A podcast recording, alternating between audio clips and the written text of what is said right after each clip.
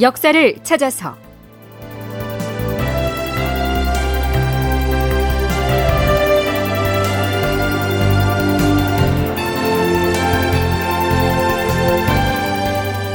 제 1023편 광해군 책봉을 받다.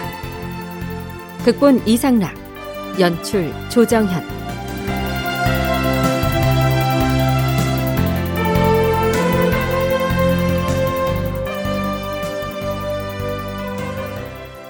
여러분 안녕하십니까? 역사를 찾아서의 김석환입니다. 광해군 1년 6월 2일 인식 모화관으로 가자. 모화관으로 행차하실 것이다. 출발하라.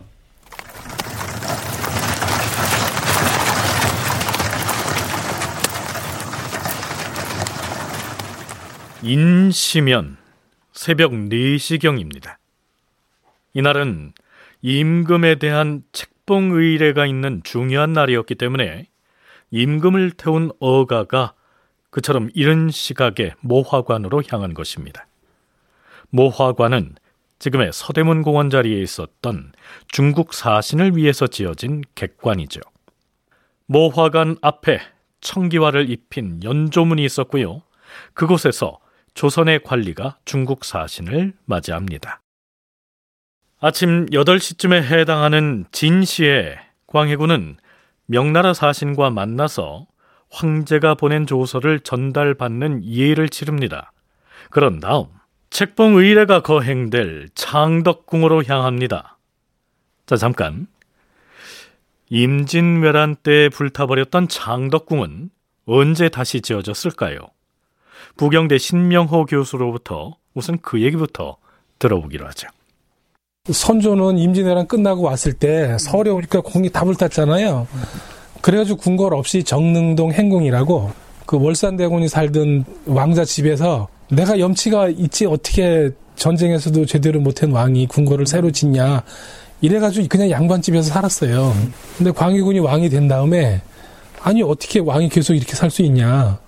그래서 이제 궁궐을 새로 지었죠. 그 중에 하나가 창덕궁입니다. 광해군 때에 피폐한 백성들의 사정을 도외시하고 궁궐 재건을 위해서 토목공사를 대대적으로 벌였던 것이 인조 반정을 불러온 원인 중의 하나였다고 말할 정도입니다. 자, 그 얘기는 따로 시간을 내서 살펴보기로 하겠습니다. 이날 창덕궁 인정전에서 거행된 책봉 의례는 이렇게 진행됩니다. 임금이 먼저 창덕궁에 이르러서 인정전 동쪽들에 마련된 임시거소인 막차로 들어가서 중국 사신을 기다렸다. 드디어 중국 사신이 창덕궁에 이르렀다.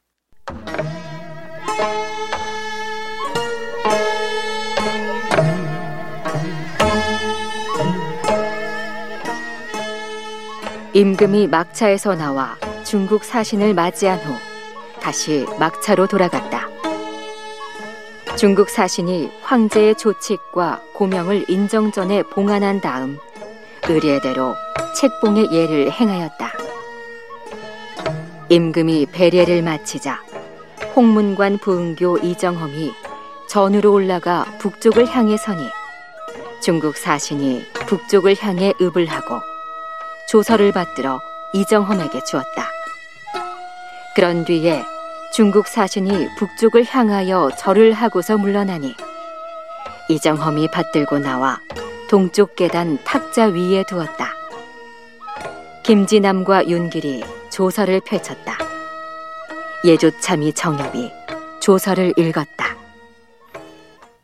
네, 실제로는 예조참의 정엽이 낭독을 했지만 명나라 황제 만력제의 목소리로 들어보시겠습니다. 조서의 내용을 간추리면 이렇습니다.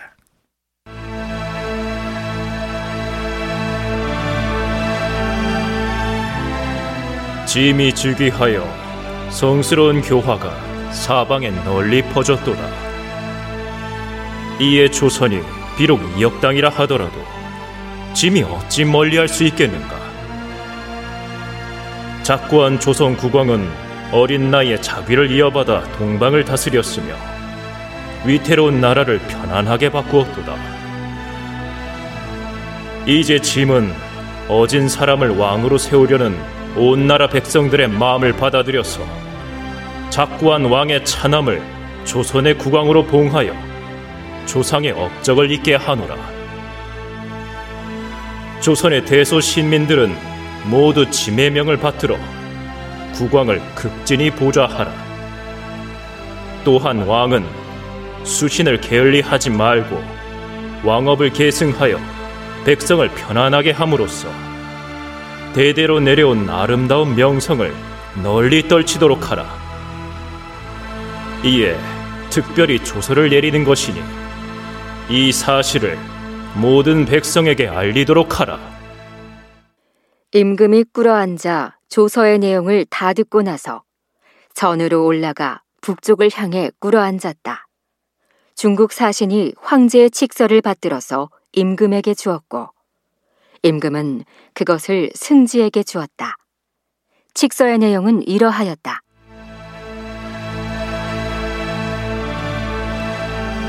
황제는 조선국 광해군에게 직서를 내려 유시하노라.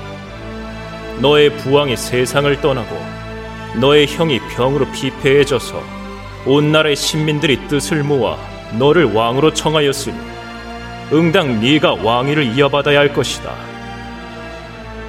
이에 짐은 특별히 태감 유용에게 조서를 가지고 가서 너희 나라 사람들에게 보이게 함으로써 너를 조선 왕으로 봉하여 계속 국정을 다스리게 하겠노라. 또한 너의 처 유씨를 왕비로 삼아 내정을 보좌하게 하노라. 아울러 너와 왕비에게는 짐의 고명과 면복 등을 하사하노라. 너는 마땅히 이 명을 받들어서 충순한 마음을 견고히 하고 영원히 조선의 왕업을 보존하라. 이에 유시하노라. 이렇게 해서 광해군은 스이자 시절부터 그토록 고대했던 명나라의 책봉을 받아낸 것입니다. 그것도 스이자 책봉을 건너뛰어서 국왕 책봉을 말이죠. 천세! 천세! 천천세! 천세! 천세! 천천세!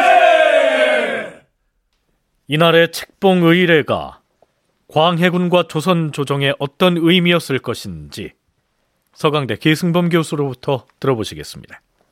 광해군은 세자로 16년간 있었지만 국내에서는 세자이지만 부왕 선조의 미움을 받았고 결정적으로 명나라에서 세자 책봉을 다섯 차례나 거절했죠.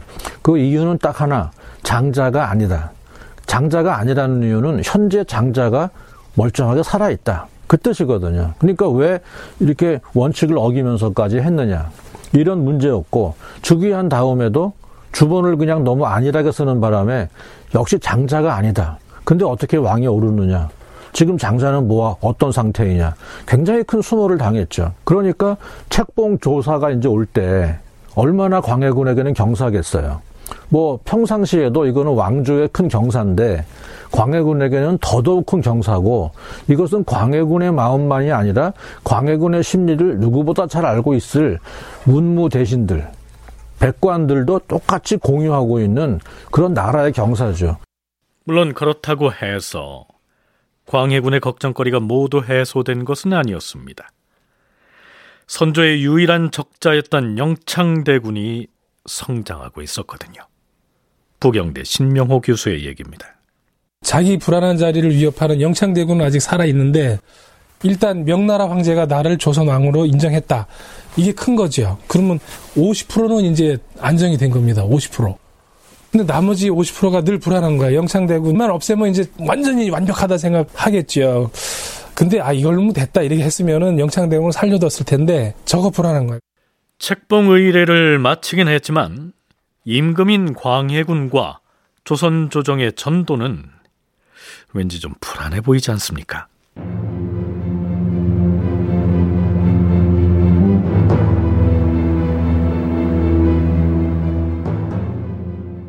나흘 뒤인 6월 6일 광해군은 승정원에 이렇게 지시합니다. 요즘 중국 사신이 하는 행태를 보건대 의리를 내세워서 서로 왈가왈부할 가치조차 없다. 그러나 사신단으로 온 자들은 황제를 모시는 내관들로서 황제를 가까이에서 친히 모시는 자들인 바에 잘 대접하지 못하면 뜻밖의 변이 있을지도 모른다. 하오나, 그 명나라 태감이 아직도 은자를 더 주도록 요구하고 있어온데 그것을 들어주게 되면 그들이 원하는 물품들은 우리가 힘을 다해서 그 요구에 부응을 해야 할 것이다. 그리하여 혹시라도 그들이 화를 내지 않도록 해야 한다. 그러니 대신들로 하여금 논의를 해서 처결하도록 하라. 또한 그들이 떠날 때까지는 날마다 연회도 성대하게 베풀고 사신단에게 주는 예물 역시 넉넉하게 마련하도록 하라. 광해군은요. 명나라 사신이 일말의 불평 불만이라도 지닌 채 귀국을 할까봐 마지막까지 긴장을 내려놓지 않습니다. 하지만 나흘 뒤인 6월 7일에는 승지들과 함께한 자리에서 명나라 사신의 원접사 임무를 맡았던 이조판서 이상의를 불러서 명나라 사신의 행적을 화제로 올려서 얘기를 나눕니다. 속되게 표현을 하자면 뒷담화를 하고 있는 것이죠.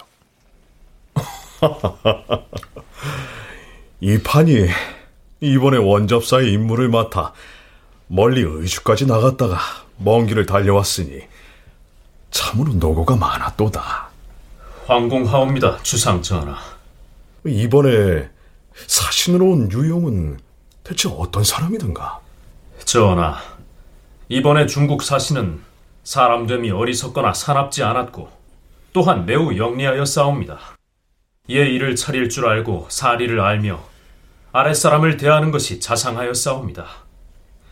의주에서 서울로 오는 도중에 병든 사람을 만나면 약물을 꺼내서 구명해 주기도 하고 또 가마꾼들에게는 오리마다 반드시 죽을 먹여 싸웁니다. 오. 자기가 담당해야 할 일에 이르러서는 업무가 과중에도 화를 내지 않았으며 아랫사람들을 단속해서 폐단을 일으키지 못하게 하여 싸웁니다. 하운데 마음속으로 하고자 하는 바를 일단 정하면 아무리 설득을 해도 끝내 바꾸지 않아 싸웁니다. 사신은 처음에 의주에 도착하였을 때 지참하고 있던 모든 물품들을 모조리 은으로 바꾸어서 경비로 충당하여 싸웁니다. 하면 우리에게 그토록 끈질기게 은자를 추가로 요구한 것은 무슨 연유인가? 처음 사신으로 나올 때 비용을 많이 쓴 데다 돌아가서도 궁중과 각 아문에 바쳐야 할 곳이 많기 때문에 그런 것이라 하였사옵니다. 음, 본래부터 황간의 우두머리인 태감이 사신으로 오면 무리하게 물품을 요구하는 것은 예로부터 있어온 일이다. 그런데 은자를 무리하게 요구하는 배단은 고천준에서부터 시작된 것이다. 참고로 고천준은 이때로부터 8년 전인 선조 35년에 조선의 사신으로 왔던 인물입니다. 저들이 그리 요구하는 것을 원접사인 경이 어찌 막을 수 있었겠는가? 한데 이번에 온 중국 사신은 중국 조정에서는 어떤 위치에 있는 사람인가? 신이 들은 바에 따르면 중국 조정에서 행사하는 태감 가운데에서는 서열 2위라고 하옵니다. 자, 이때 동부승지 이덕형이 한마디 거둡니다. 전하, 중국의 황관들이 출자가 천여 명이나 되옵니다. 그런데 그 중에서 서열 2위라면 황제의 총애를 받고 있는 황관임이 분명하옵니다. 오, 잘 알겠노라. 참고로 앞에서 언급한 이덕형은요. 정승반열에 있던 한음 이덕형과는 다른 사람입니다. 한자 표기도 다르고요. 나이도 다섯 살 정도 어린 승정원의 승지였습니다.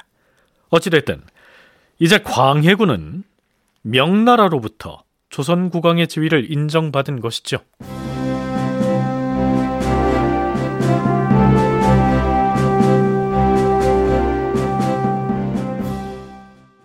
자, 그런데요.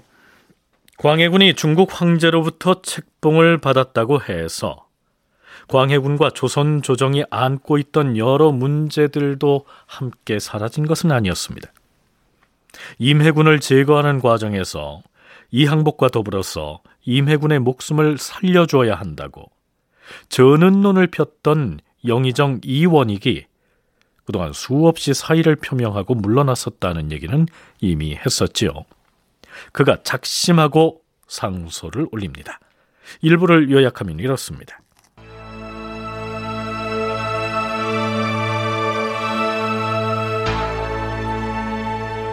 전하, 삼가 생각건데 군주가 덕을 성취하는 길은 경연에 있사옵니다.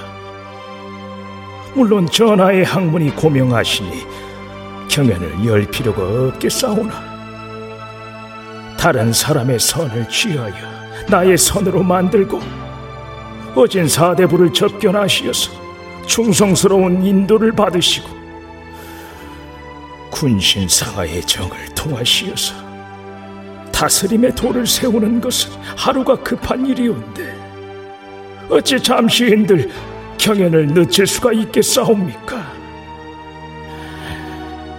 전하께서 어버이를 여인 슬픔과 괴로움으로 여러 달 동안 몸이 정상이 아니시니 깊숙한 궁중에 거처하시면서 고요히 서병하는 것이 진실로 사세로 보아 당연하옵니다.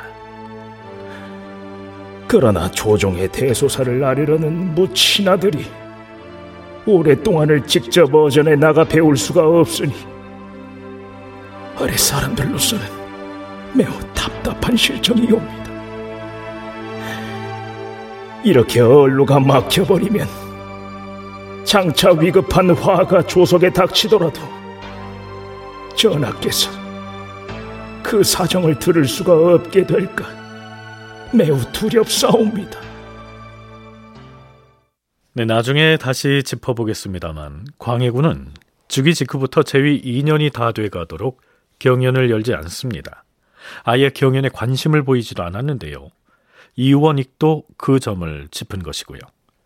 경연에 관련하여 사관은 이렇게 논평하고 있습니다. 임금이 즉위한 이래로 한 번도 경연에서 정사를 논하지 않았으므로 사원부와 사간원 그리고 홍문관에서 번갈아 상소를 올린 것이 한두 번이 아니었다. 그때마다 임금은 몸이 불편하여 몸조리를 하는 중이라는 교지를 내렸다. 1년이 넘게 몸조리를 하는 동안에 어찌 단 하루도 병이 나은 날이 없었겠는가. 군신 간의 언로가 이렇게 막혀서 상하의 의사가 서로 통하지 않게 되면 장차 나라를 다스릴 수 없게 될까 매우 두렵다. 임금은 어찌하여 사람 죽이는 일은 그리도 화급히 처리하면서 학문을 강론하는 일은 이처럼 등한히 한단 말인가. 그러나 광해군은 즉위한 지 2년이 다 돼가도록 단 한 번도 경연을 열지 않습니다. 이원익의 상소 이어집니다. 주상 전하, 붕당으로 조정이 시끄러운 지는 이미 오래되어 싸우나 근래에는 그 풍습이 더욱 고질화되어 싸웁니다. 힘 있는 고관들은 인물의 됨됨이는 분변하지 않고서 자기와 같은 당이면 덮어놓고 받아들이고 그렇지 않을 경우엔 배척해버리는 실정이니 어찌 논의의 시비가 가려지기를 바라겠사옵니까? 붕당의 폐해가 심각하다는 것이죠. 다큐멘터리 역사를 찾아서 오늘은 여기까지입니다.